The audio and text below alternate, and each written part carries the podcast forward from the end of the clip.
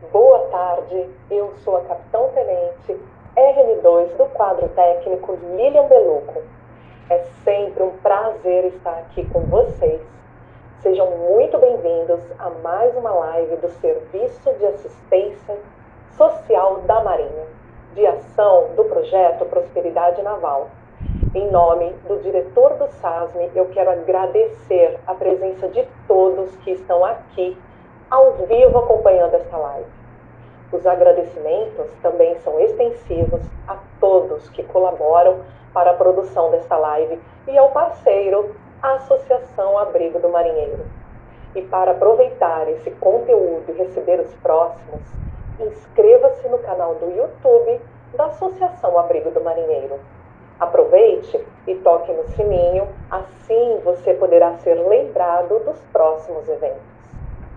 Já registro que a live de hoje ficará gravada nesse canal para futuros acessos. Assim como a live anterior, que foi realizada na semana retrasada, que abordou a justiça multiportas, a lei do superendividamento e contratos. Quem não assistiu, vale a pena conferir. Bom, quanto ao tema de hoje, você já caiu em algum golpe ou conhece alguém que já foi vítima, esta live é mais uma iniciativa, como eu já disse, do projeto Prosperidade Naval, que tem por missão disseminar a educação financeira como instrumento de prevenção ao endividamento. As fraudes financeiras são responsáveis por perdas significativas e onerosas de dinheiro. Na maioria das vezes, a recuperação do valor é muito difícil. O criminoso se vale principalmente de engenharia social e assimetria de informações. Por isso, disseminar o conhecimento é salutar para evitar vítimas de golpes. E olha, tem mais trabalhos por aí nesse sentido. A Pagadoria de Pessoal da Marinha, a PAPEM, com incentivo da Diretoria de Finanças da Marinha, e colaboração do Serviço de Assistência Social da Marinha está desenvolvendo uma cartilha de orientações sobre prevenção contra golpes e fraudes no empréstimo consignado e educação financeira. Além da cartilha, há também vídeo de alerta para golpes no consignado para ser lançado em breve. Mas aqui no chat a gente já vai deixar os links dos vídeos já divulgados pela patente, no sentido de informar a família naval sobre questões de prevenção ao endividamento. E hoje, para debater o tema desta live, eu tenho o prazer de apresentar o nosso palestrante de hoje, o doutor Ageu Camargo.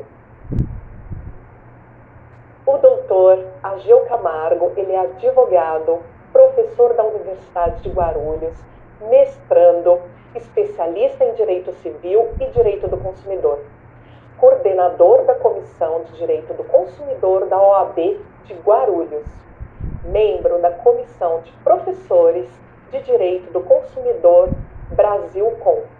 Doutor Ageu, seja muito bem-vindo a esta casa, Cosme. É um grande prazer compartilhar esse espaço, essa mesa virtual com o doutor. E só para ilustrar, é, o doutor Agil está em São Paulo, meu conterrâneo, e desejo uma boa live para nós e para a nossa família naval que está nos assistindo. Bem-vindo, a palavra está com o doutor. Muito obrigado, boa tarde a todos e a todas. Agradeço imensamente o convite, em especial o diretor do Serviço de Assistência Social da Marinha.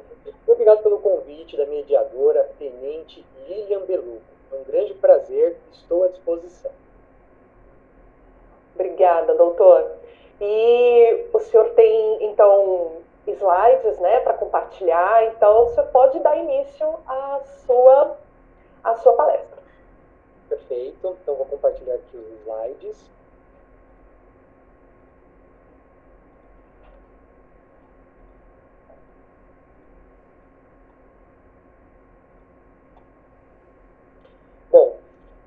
Tenente Lilia Beluco, nos últimos tempos tem crescido realmente em ritmo galopante os golpes financeiros.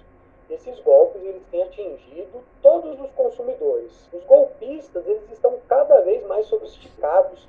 Hoje eles acabam aplicando golpes através dos nossos aparelhos celulares, das nossas contas bancárias.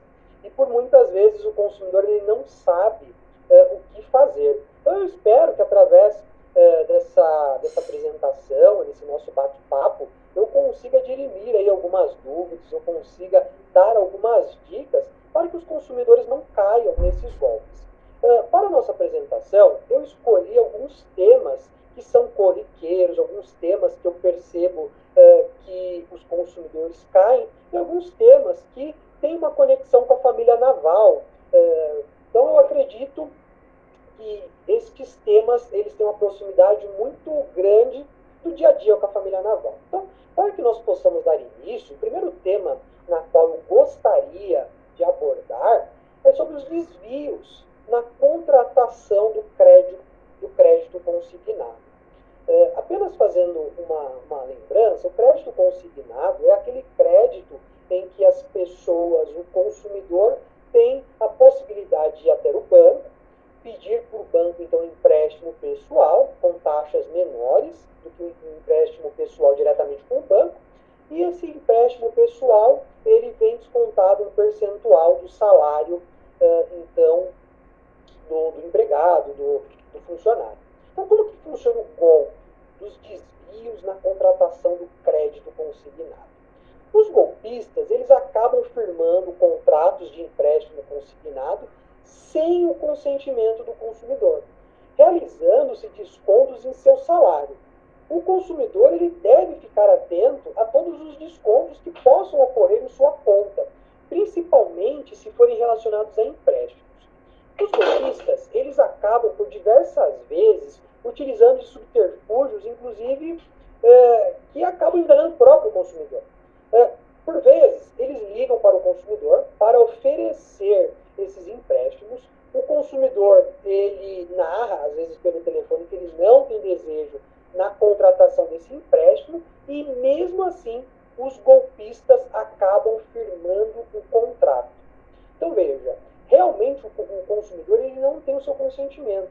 E lembrando que no Código Civil, Código Civil de 2002, que é o código na qual regula todas as, todos os contratos, a aquiescência, a ciência, a aceitação, o contratante, ele é requisito de validade do negócio. Então, se o consumidor, se o contratante não dá de forma livre e consciente o seu aceite, nós estamos falando de algo ilícito. E mesmo assim, esses, é, esses golpistas, eles acabam é, fazendo essas contratações. E o consumidor acaba descobrindo da pior forma.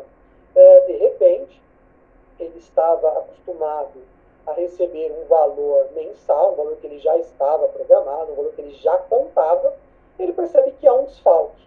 Ele percebe que acabou recebendo um valor menor.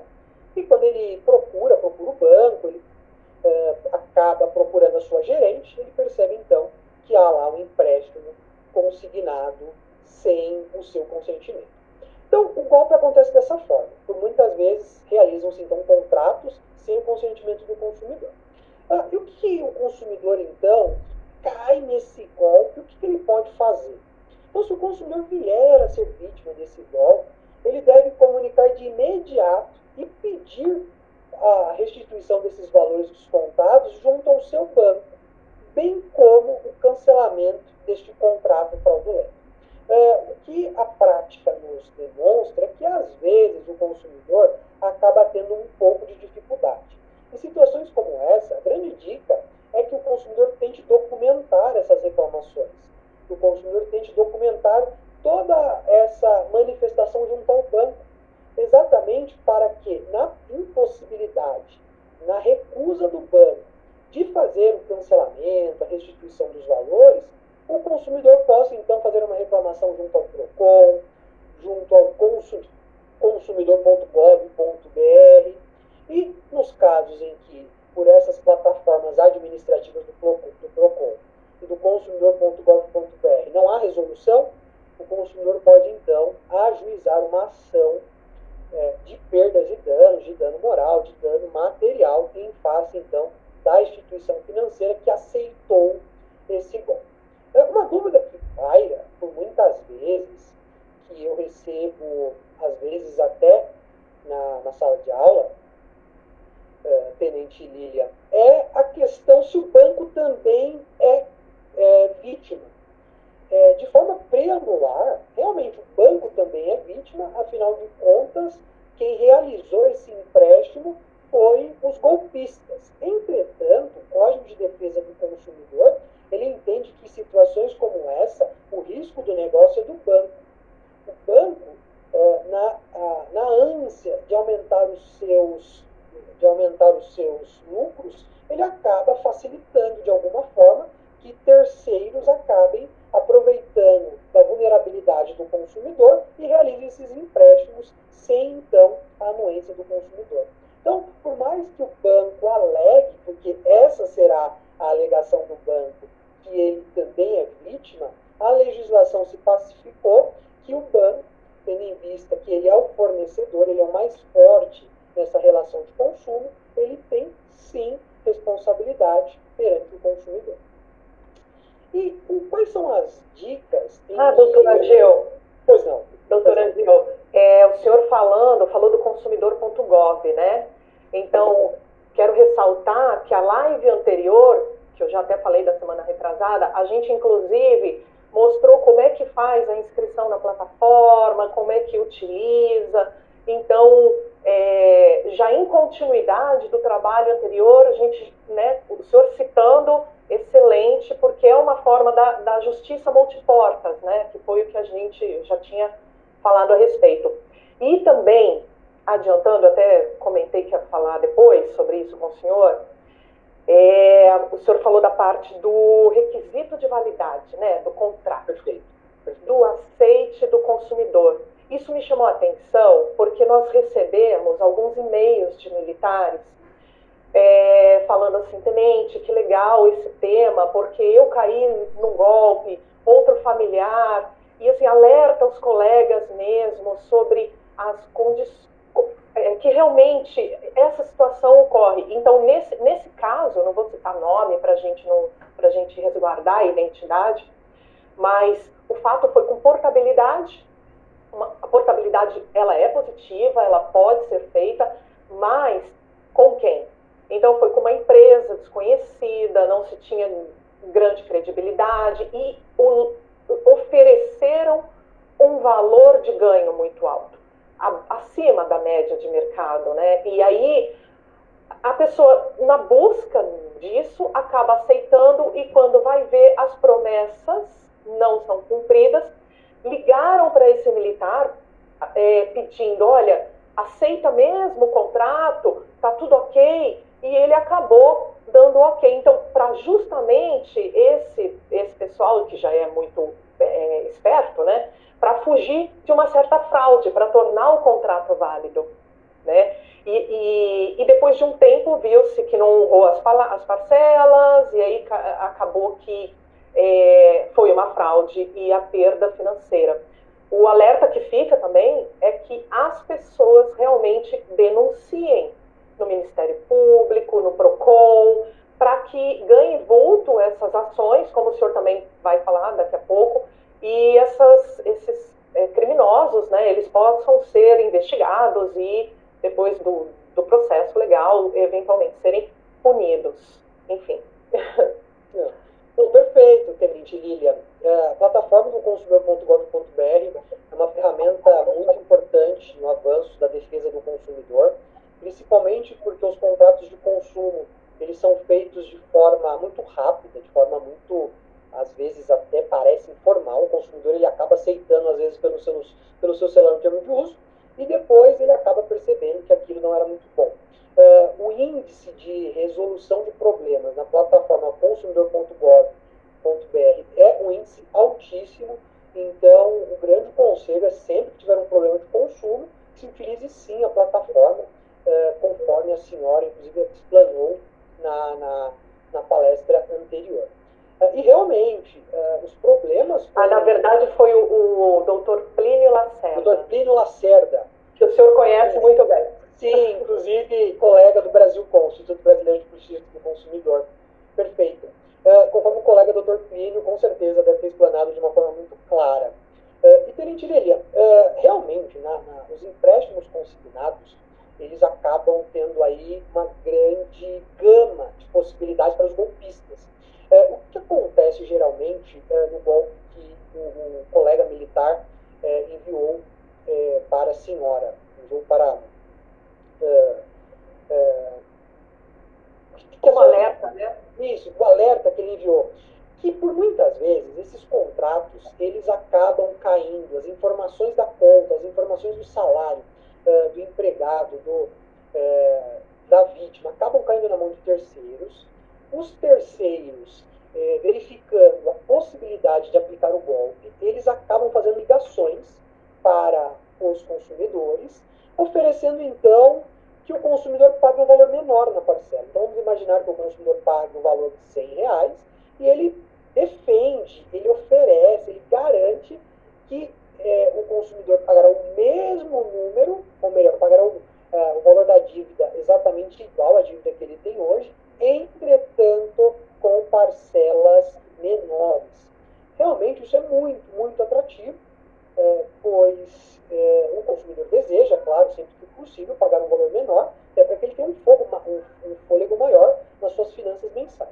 Entretanto, realmente, essas empresas elas descumprem. Elas descumprem o pactuado, elas descumprem o, o ofertado. Entretanto, tanto o Código, de, o Código Civil quanto o Código de Defesa do Consumidor, principalmente o Código de Defesa do Consumidor, que vai pegar toda a gama de empréstimos consignados, diz que a proposta vincula as partes. A proposta vincula as partes. Então, o fornecedor que oferece um produto, o fornecedor que oferece um serviço, ele acaba ficando vinculado ao que ele ofereceu. Então, essas empresas, se elas prometem ao consumidor que ele pagará um valor menor, elas precisam cumprir o contrato. Claro que, por muitas vezes, essas empresas elas é, não possuem aí nenhuma seriedade e elas acabam, de alguma forma, recebendo aquele dinheiro que o consumidor pagaria, refazendo o valor da dívida, e aí o consumidor acaba ficando com uma dívida maior. Então, é, qual é o grande conselho que eu digo, né, que eu dou em situações de empréstimo consignado? O primeiro é que o consumidor deve limitar o acesso à sua conta, não compartilhando seus dados bancários com terceiros, principalmente tomando cuidado em deixar as senhas, em deixar todas a, toda a parte de acesso à conta no bloco de notas do celular. Também é interessante que o consumidor não deixe a senha é, do seu cartão, da sua conta, colada no cartão. Às vezes, com medo de esquecer, o consumidor acaba deixando é, os dados bancários com a senha no seu cartão. Então, nunca faça isso. É, uma outra é, dica importante: nunca incluir dados pessoais e bancários em sites suspeitos. É, por mais que isso pareça um pouco longe da gente, é, hoje os estelionatários, os golpistas, acabam utilizando de sites muito parecidos com os sites reais, eles acabam falsificando o site e o consumidor, sem perceber, sem a devida atenção, acaba incluindo os seus dados bancários nesses sites. Então, desconfia do site, desconfia se o site realmente não tem, é, não é parecido de, de alguma forma com o site real. Desconfie desses sites que são muito é, novos, no sentido de que não tem um lastro, exatamente para evitar dor de cabeças em empréstimos consignados. Um outro golpe muito comum são os golpes na renegociação de empréstimos. Por muitas vezes, esses golpes eles acabam aparecendo é, quando oferecem para o consumidor um refinanciamento. Então, que o golpe geralmente acontece, Tenente Lívia? Os golpistas, eles identificam que o consumidor possui um empréstimo bancário. De alguma forma, eles possuem, de alguma forma, eles possuem essa informação. É, pode ser através de, de que eles fizerem alguma, algum roubo de dados, deve ser porque eles possuem algum cadastro é, que lhe dão acesso. Então, eles possuem então, a identificação de todos aqueles consumidores que possuem empréstimo bancário. Eles, eles realizam contato informando que possuem uma taxa de juros menor, bem como o consumidor terá um saldo financeiro a receber. Então vamos imaginar que o consumidor tenha lá que pagar o valor de 100 reais ainda para o banco, eles dizem que farão o refinanciamento dessa dívida, e com o refinanciamento da dívida, o consumidor pagará algumas parcelas, um número maior de parcelas, e o consumidor vai acabar recebendo um, um, um crédito em sua conta. Primeiro momento, parece algo tentador para o consumidor. Se o consumidor principalmente precisa de um fôlego financeiro, ele acaba aceitando.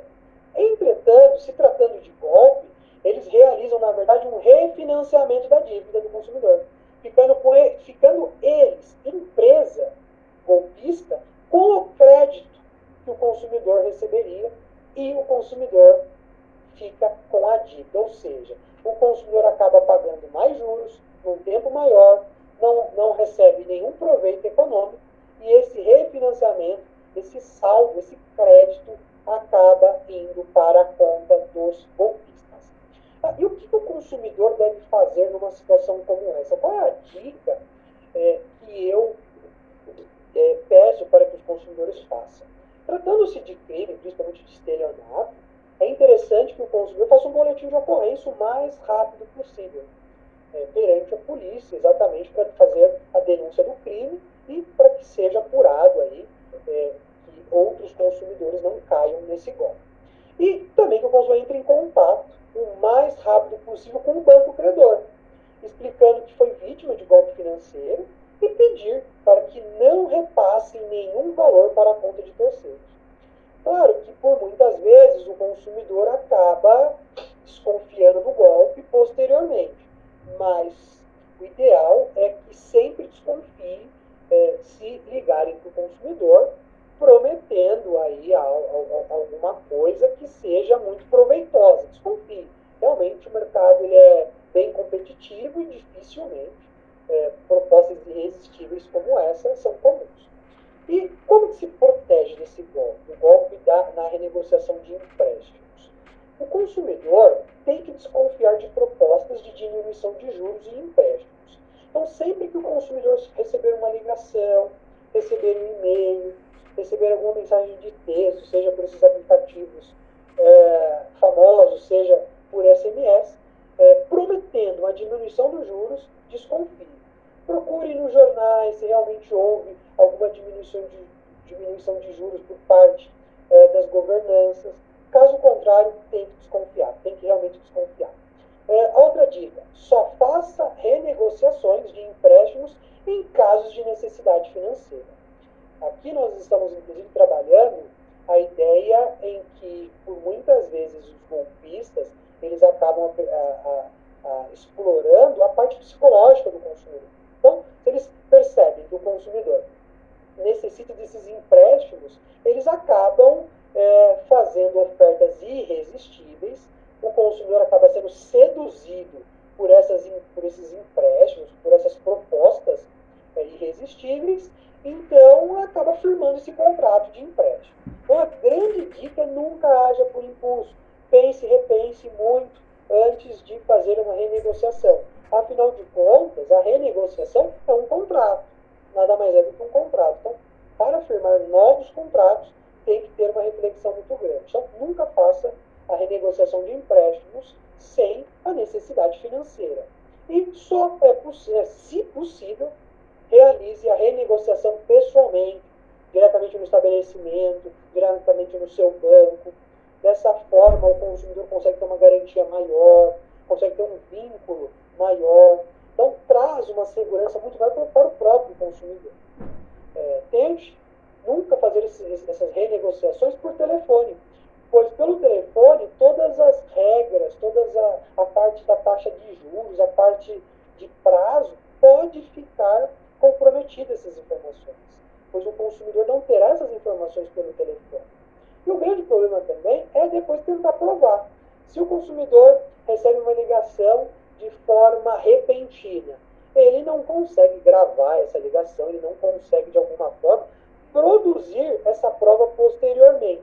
Então, para realizar a prova, fica um pouco difícil. Então, se possível, Eu sei que por muitas vezes não é possível, mas se possível, tente realizar a renegociação de dívida pessoalmente, perguntando para gerente qual, é a taxa de juros, qual é o impacto em que aquela renegociação terá na dívida, pedir para ela fazer uma simulação de, é, de qual é a, a, o custo efetivo daquele CET, qual é o custo efetivo da transação, exatamente para que o consumidor consiga comparar qual é a taxa de juros e qual é o valor em que ele é, pagará a maior.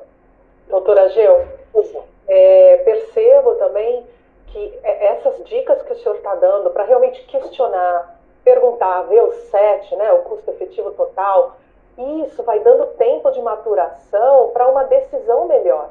Porque as decisões muito rápidas e a vontade do ganho fácil Rápido, né? acabam, né?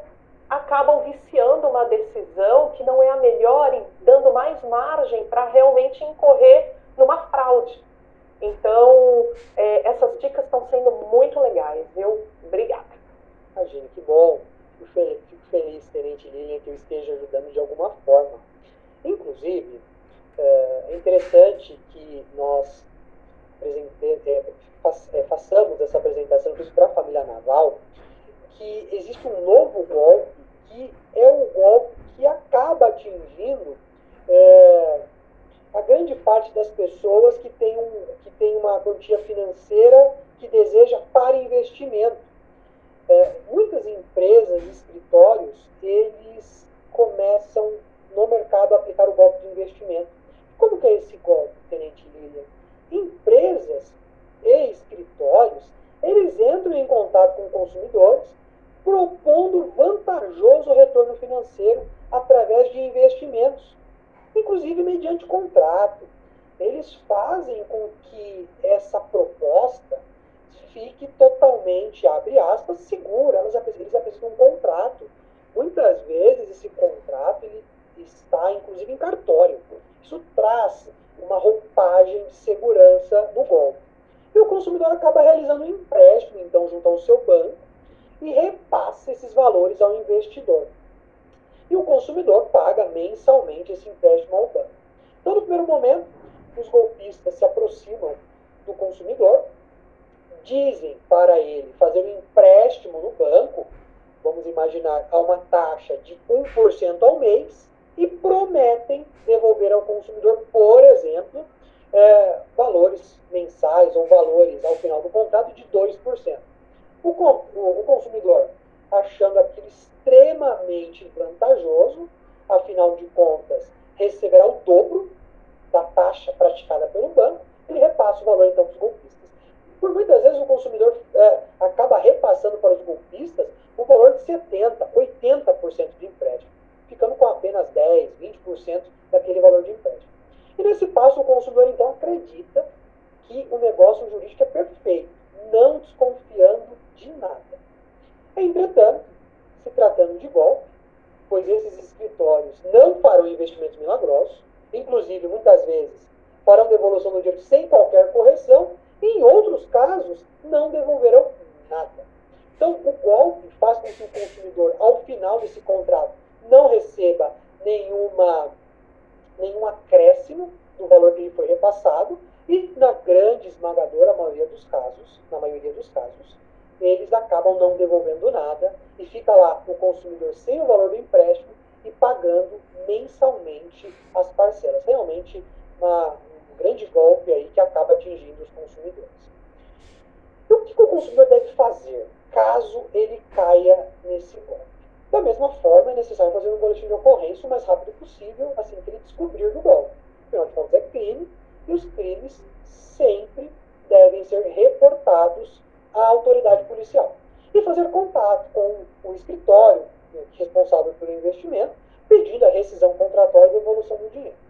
Se o consumidor perceber que eles estão dificultando de alguma forma, o consumidor deve é, ajuizar uma ação civil de rescisão contratual é, com devolução dos valores e, se possível, pedido, é, algum pedido de urgência, seja um pedido cautelar, seja um pedido de antecipação de tutela, pedindo uma liminar para que tente bloquear ah, os valores, as contas deste, deste escritório de investimentos. E quais são as dicas então, para não cair nesse golpe? O primeiro ponto é dizer que não existe investimentos milagrosos, né? pois os indexadores que fazem os investimentos terem né, um retorno, eles acabam dependendo de muitas ações, por muitas vezes é, de uma boa administração da empresa, é, de, uma série de fatores em que o investidor não tem controle. Então, o investidor ele não pode garantir que o consumidor terá um ótimo retorno financeiro, pois os fatores que fazem com que os investimentos sejam lucrativos não dependem do investidor. Então, primeiro ponto, o consumidor deve ter ciência é, que no mercado de investimentos não há, de forma alguma, investimentos milagrosos. Desconfie de todas as formas de promessas de 2% ao mês, 3% ao mês. Isso realmente é muito tentador, mas não há notícias de investimentos que deram uma quantidade tão grande de retorno. Então, desconfie de imediato. Não deixe que a ganância, nesse primeiro momento, do consumidor aflore. Tente ser pé no chão, tente buscar informações com o gerente do banco, perguntar se é comum esse tipo de investimentos, é, e aí, enfim, tentar buscar, buscar formar um know-how para aí sim fazer os investimentos. Não, não repasse valores diretamente para a conta desses escritórios, dessas empresas. Isso porque o investimento tradicional, seja através de renda fixa, seja através de renda variável, essa quantia financeira ela fica, ela fica na verdade, pertencente à corretora. E a corretora ela tem um cadastro, um vínculo com o Banco Central. Então, o consumidor ele não deve depositar na conta dos investidores. Em casos de investimentos, o consumidor deve é, depositar na sua conta, junto à corretora, e aí sim, caso esse escritório, essa empresa é, queira escolher os investimentos, eles farão os investimentos através de indicação, mas ficará vinculado ao CPF, ficará vinculado à conta do consumidor. Deste modo, eles não conseguem, abrir aspas, colocar a mão no dinheiro do consumidor, diminuindo de forma abrupta a possibilidade, então, qualquer prejuízo financeiro. E, como eu disse, opere você mesmo a plataforma de investimentos. É, é, esse é o caminho ideal, esse é o caminho tradicional para que o consumidor tente, o máximo que for possível, operar a plataforma de investimentos. É claro que o consumidor, tratando-se de um vulnerável, é uma vulnerabilidade jurídica, o código diz essa palavra de vulnerável, e a vulnerabilidade ela tem um condão, dizer que o consumidor não tem o conhecimento técnico acerca de operar a plataforma de investimentos, que tente fazer isso sempre é, através de alguém que, que o consumidor confie, como pessoas, o próprio gerente do banco, ou pessoas que sejam da confiança do consumidor. Mas sempre lembrando que seja dentro da conta do consumidor, mesmo que seja dentro da corretora, nunca repassando estes valores para a conta de terceiros.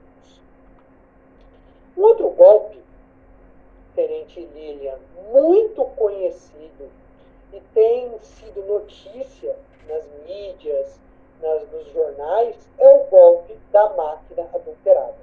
É um golpe que acabou crescendo na pandemia, exatamente pois o número de pedidos através de aplicativos, através de entregas, cresceu abruptamente. Então, é, é, um golpe novo, é um golpe em que o consumidor tomou conhecimento nos últimos tempos. E como que acontece o golpe?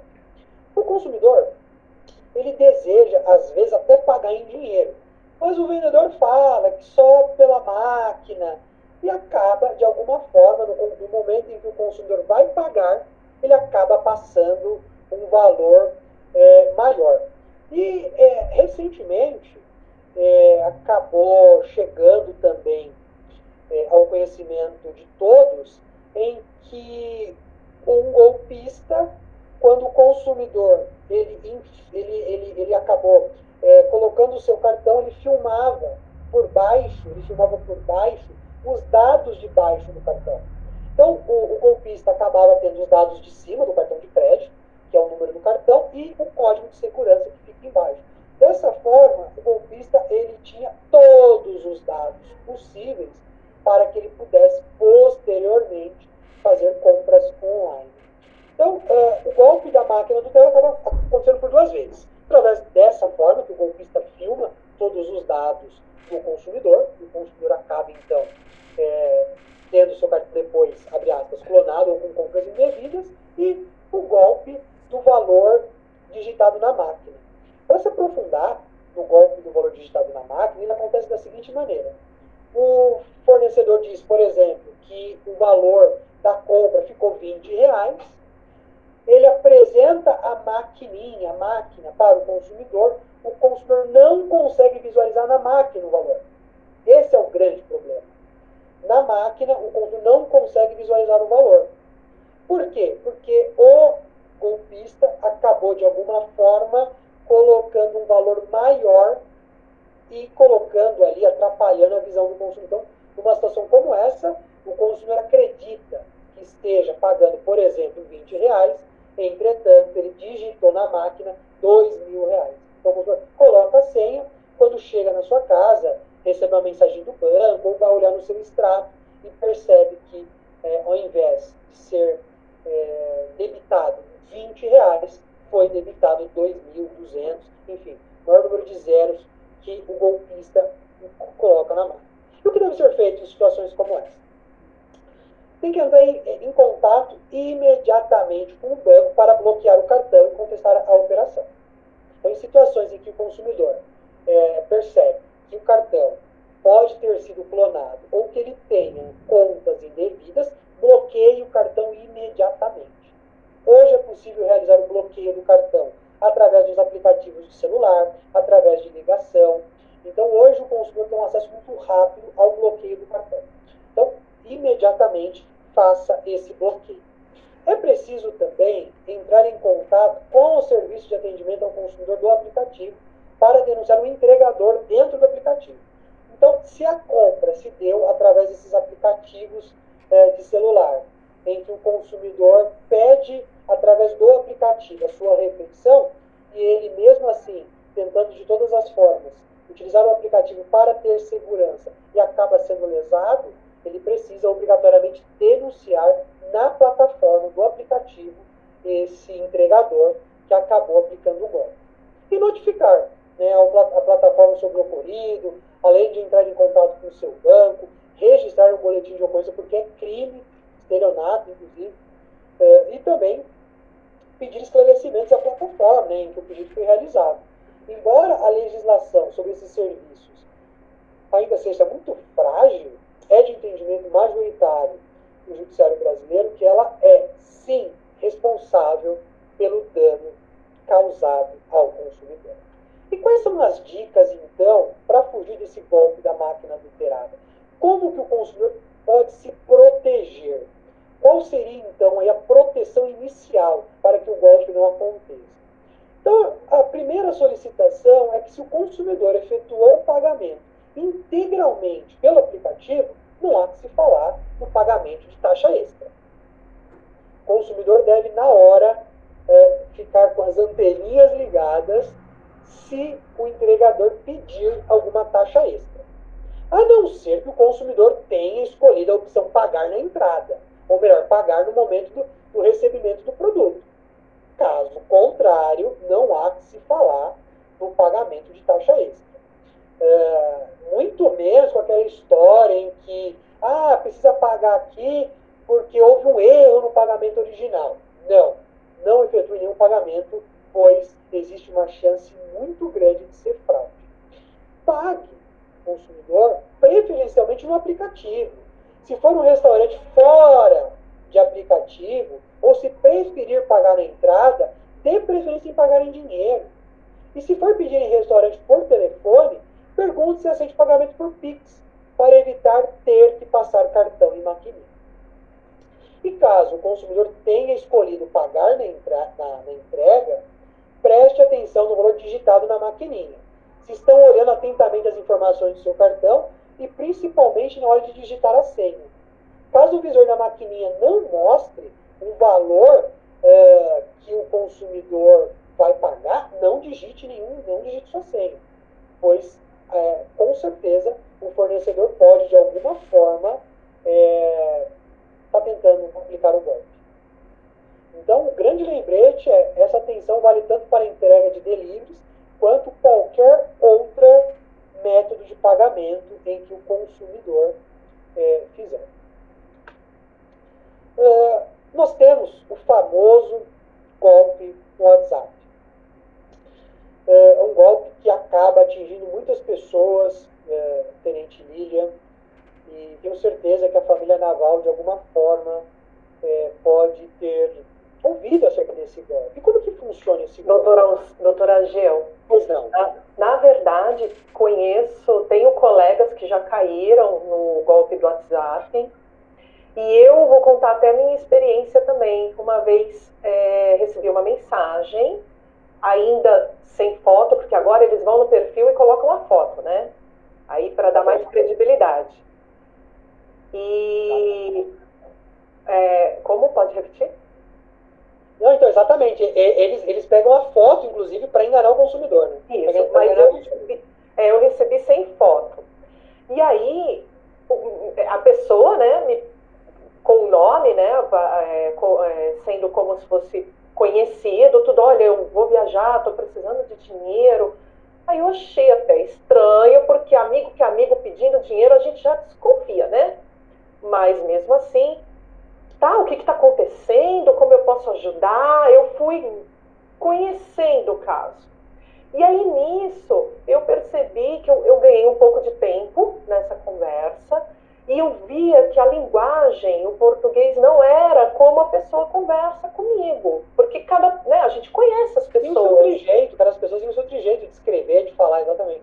Exatamente. Então, eu, como possível vítima, a, a dica que eu dou é assim: ganhe tempo. Pergunte mais. Porque acaba descobrindo que não é a pessoa real, né? Agora, a gente tem colegas que, de repente, estavam numa situação é, de vulnerabilidade, assim, tava, tava com descuido, com pressa, e acabou, ah, tá bom, quanto você está precisando? vou depositar, e deposita uma, duas, enfim, três vezes. Então, a gente, é, é, é, é muito comum as pessoas caírem por, por falta de, de tempo, por falta de questionamento, uma atenção. É, a gente percebe esse caso bem na prática e pertinho da gente. Exatamente, Tenente Lilian.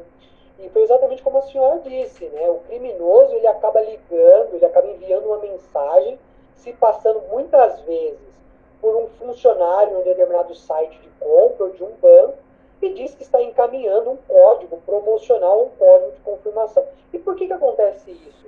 É, muitas vezes o consumidor ele acaba anunciando, por exemplo, um veículo é, em algum site de vendas de veículo.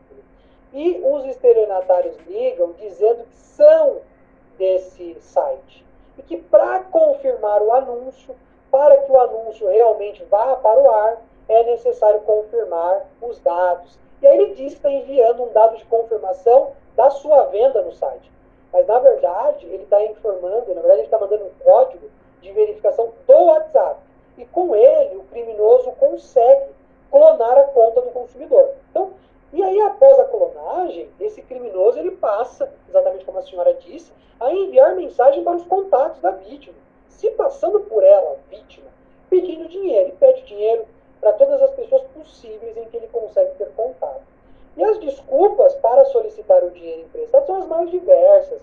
E na maioria das vezes, os alvos principais da investida são os parentes mais próximos e amigos, que acreditam na mensagem e acabam depositando ou transferindo valores seguindo as coordenadas do criminoso. Uh, a desculpa mais famosa é que precisa ser feito um depósito e o banco acabou limitando as transferências do dia, ou que está sem o e-token, são situações, conversas nesse sentido. Então, é, é, desconfie sempre que alguém pedir dinheiro pelo WhatsApp. E o que fazer se o consumidor for vítima do golpe? É, como, como o golpe do WhatsApp ele acabou crescendo de forma abrupta, o próprio WhatsApp, o próprio Facebook, na qual o WhatsApp é um dos produtos do Facebook, criou um suporte. Né? Então, o consumidor tem que enviar um e-mail para o suporte do WhatsApp com o assunto conta hackeada, desativação da conta, e relatar o ocorrido e seguir as instruções em que o provedor lhe passará. O consumidor deve, em posse de todas essas informações, procurar uma delegacia de polícia mais próximo de sua casa ou registrar um boletim de ocorrência eletrônico. Lembrando que na transferência, no pagamento é, através do WhatsApp, a vítima terá os dados bancários da conta que foi depositada. Aqui existe uma grande chance de chegar até o criminoso, afinal de contas, existe um número, mesmo que pequeno, de informações que eles possuem. O CPF, o número da conta, o nome é, na qual os valores foram depositados. E pedir para que amigos e familiares excluam o seu telefone clonado de grupos e alertarem o máximo de contatos em comum sobre o ocorrido. Muitas pessoas dizem assim, pô, como que eu vou alertar se o meu WhatsApp foi clonado? Através de SMS. Então, os nossos aparelhos celulares, os nossos contratos com as nossas operadoras de telefonia móvel, eles possuem o SMS, a mensagem de texto, que é a mensagem inicialmente, é, inicial que nós utilizávamos anteriormente a os métodos de, de conversa, os aplicativos de conversa, como o WhatsApp. Então, tente enviar, enviar para toda a sua agenda é, mensagens através de SMS. E o que fazer? Né? E o que fazer se for vítima do golpe? é o seguinte, aqui eu fiz, na verdade, duas, dois slides. Eu fiz se for vítima do celular clonado, se a pessoa for vítima do celular clonado, tem o celular clonado, então deve seguir essas orientações. E existe também a outra vítima, que é a vítima que fez o pagamento, que recebeu a mensagem e fez a transferência. Para essa vítima, o que ela deve fazer é o seguinte: entrar em contato com o banco e tentar bloquear a transferência o mais rápido possível. Então, liga no banco, fala, fui vítima é, de, de uma fraude, bloqueia essa transferência. É, outra coisa que ela pode fazer é providenciar cópias, prints das conversas realizadas com o estelionatário, bem como comprovante de pagamento. Em posse dessas informações, procurar a delegacia de polícia para registro do boletim de ocorrência. E como que o consumidor, então, pode se proteger? Falar, eu não quero cair no golpe. O que ele precisa fazer? Então, ele tem que ativar a confirmação em duas etapas no WhatsApp. Então, deve entrar nas configurações do, do, do WhatsApp, através do celular, é, entrar na parte de segurança, privacidade, e terá lá uma opção de confirmar em duas etapas. O que significa isso? Sempre que é, o consumidor receber uma mensagem, além dessa mensagem do WhatsApp, terá uma, uma senha que o consumidor criou. Então, o estelionatário ele pode até ter a primeira parte do golpe, que é a mensagem enviada. Só que a segunda parte do golpe, que é a sua senha, que você colocou, que só você sabe, essa informação ele não terá. Então, ele não, é, não vai conseguir clonar o celular. É, uma, uma outra informação, nunca forneça código verificador que você recebeu por SMS em seu celular. Não pode. Sempre que alguém te pedir alguma informação que foi enviada, desconfie. Quase todos os golpes é com a ciência, abre aspas, na verdade, consciência do consumidor, que clica em algum link, que informa algum dado. Então, é, é uma ação que a própria, própria vítima acaba realizando. Então, nunca forneça o código verificador que o consumidor recebe através de SMS. É, não instale aplicativos de terceiro ou compartilhe informações pessoais a pedido de ninguém pelo WhatsApp. Então, se alguém te mandar um link, não clique. Se alguém pedir algum dado pelo WhatsApp, não mande. Acabe desconfiando de situações em que a pessoa solicita a realização de transferências e pagamentos em caráter de urgência. Porque se nós pararmos para pensar, são situações raras em que as pessoas nos pedem principalmente dinheiro. É uma situação rara. Para que uma pessoa, principalmente um colega, um amigo, um parente, peça dinheiro, ela provavelmente faria uma ligação, falaria com você pessoalmente. Ela não pedia pelo WhatsApp, de uma forma simplória, sem ao menos falar contigo. Então, desconfie. Pediu dinheiro, tem algo errado. Tente, se alguém te mandar mensagem pedindo dinheiro, se for um amigo, um colega, ligue para a pessoa, tente falar por voz. É, caso contrário, provavelmente é o golpe do WhatsApp. e ligue para a pessoa que solicitou o dinheiro imediatamente, para perguntar se foi ela mesmo que solicitou a transação. E por último, mas não menos importante, gostaria de falar com vocês um pouquinho acerca do golpe da pirâmide financeira. E como que funciona esse golpe? Em linha Aliás, geral, doutora Gil, antes do senhor começar, né?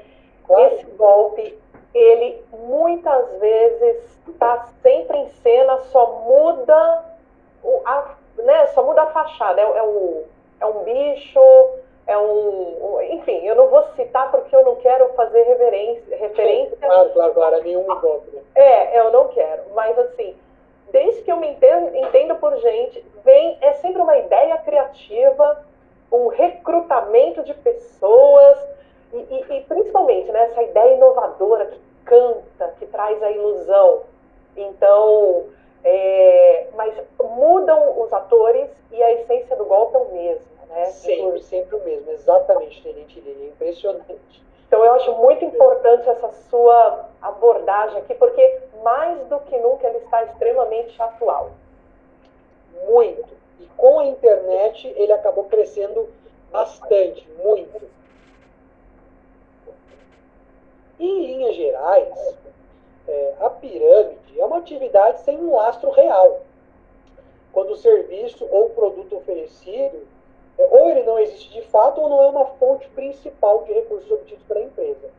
Na pirâmide, Tenente Lilian, é, toda a família naval, os primeiros integrantes sempre lucram.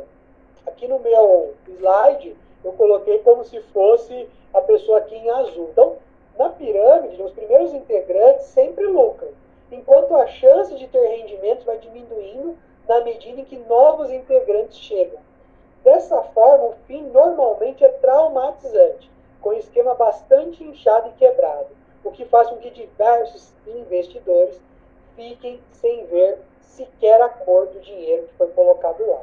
Então desconfie, sempre que alguém lhe propor é, um negócio dizendo que você, quanto mais pessoas entrarem no negócio, mais dinheiro você vai receber. É pirâmide, isso pode lhe trazer prejuízos. E o que fazer se você for vítima de, de golpe?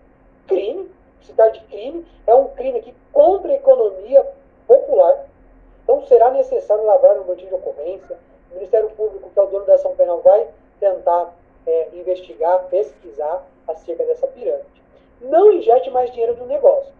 Se você perceber que é uma pirâmide financeira, não injete mais dinheiro, não faça com que esse negócio faça você perder dinheiro. E ajuize uma ação de perdas e danos o mais rápido possível para ter os seus valores recuperados. E como se proteger? Como se proteger? Eu acho que esse é o grande ponto, exatamente o que a senhora uh, havia comentado. Né? Fuja de promessas de ganho fácil. O ponto-chave em toda pirâmide é aquela conversa do ganhe sem sair de casa, dobre seu patrimônio. Essas são exemplos de frases utilizadas para atrair novas vítimas. É, também fuja do é retorno garantido. Nunca é demais lembrar que não existe como alguém garantir o retorno do negócio. Né? As pirâmides, elas são um negócio. Elas dependem que haja adesão de outras pessoas, de consumidores, enfim. Então, com aquela conversa de, ah, é retorno garantido, fuja. É realmente pirâmide. E existem informações nebulosas. A vítima encontra dificuldades em ter informações sobre a empresa ou sobre os proprietários dela. Então a vítima nunca consegue se aprofundar no negócio, nunca consegue saber quem é o real dono, quem é realmente o lastro dessa empresa. Então, pirâmide financeira, fuja sempre que possível. Eu acho que aqui eu encerro os slides. Caso haja alguma pergunta, estou Doutora Geo. Você está no Pedocast da Rosângela Mariano. Fique ligado a esta live. Estamos falando de golpe, golpe financeiro, no WhatsApp, sob pirâmide. Esteja atento, esteja ligado a todas essas informações. Desejamos a todos uma ótima tarde.